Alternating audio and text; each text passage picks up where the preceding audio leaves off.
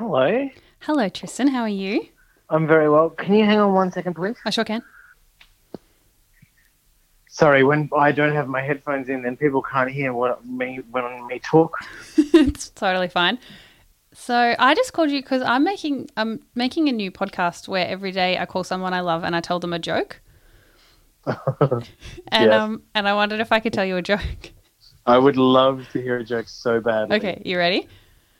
Yes. Okay. So um so last month, just before we were all in lockdown and stuff, my friend who has this farm um, asked me to come and help her round up her 37 sheep, and I said 40. You said 40. Oh, I get it. Very good. Oh my god. oh my god, that's so good. Okay. Can I tell you a joke? I would love you to tell me a joke. Does that fit within the format? I mean, the format's brand new. Do whatever you want. It's a pretty long joke. Okay, I'm ready. Okay. Okay.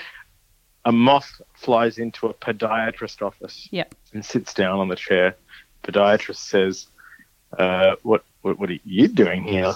And the moth says, "Oh, I just I just can't sleep. I'm just at, at a wit's end." Uh-huh. And he's like, Podiatrist's like, "Okay, why why can't you sleep?" And he's like. I just I feel so disconnected from everyone. You know, my wife's left me. Mm. I, I feel, you know, I feel like I sabotaged that relationship, and now I'm left with these two kids. And all I think about every time I, I look at these two kids, I think about the woman that left me, and Yeah.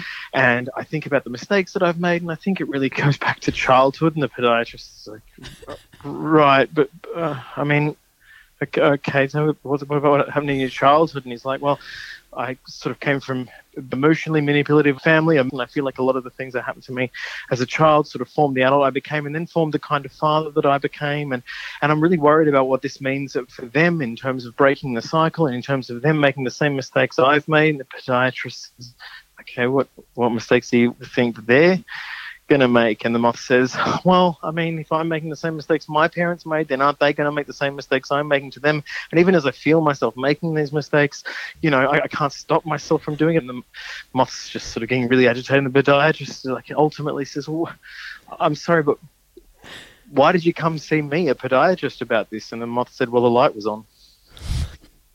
Oh my god. It was long. It was good. Thank you for calling Oh. me, Jesse. Do you regret it? I don't regret it at all, actually. Yeah. Hey, thank you. Hey, no problem. I can't wait to hear it. All right. Talk to you soon, Okay. buddy. bye bye. Bye. Bye. Late bloomers tend to have more curiosity. They tend to have more resilience. There's stories and mythology that this country has woven around black men. What if everything we've been taught is just all wrong? What's worth more than this fear right now? And that rising after failure is part of the glory of being a human being. Listen to deeply personal, insightful, and thought provoking stories from the world's leading thinkers and doers. Listen and subscribe to The Unmistakable Creative wherever you get your podcasts course.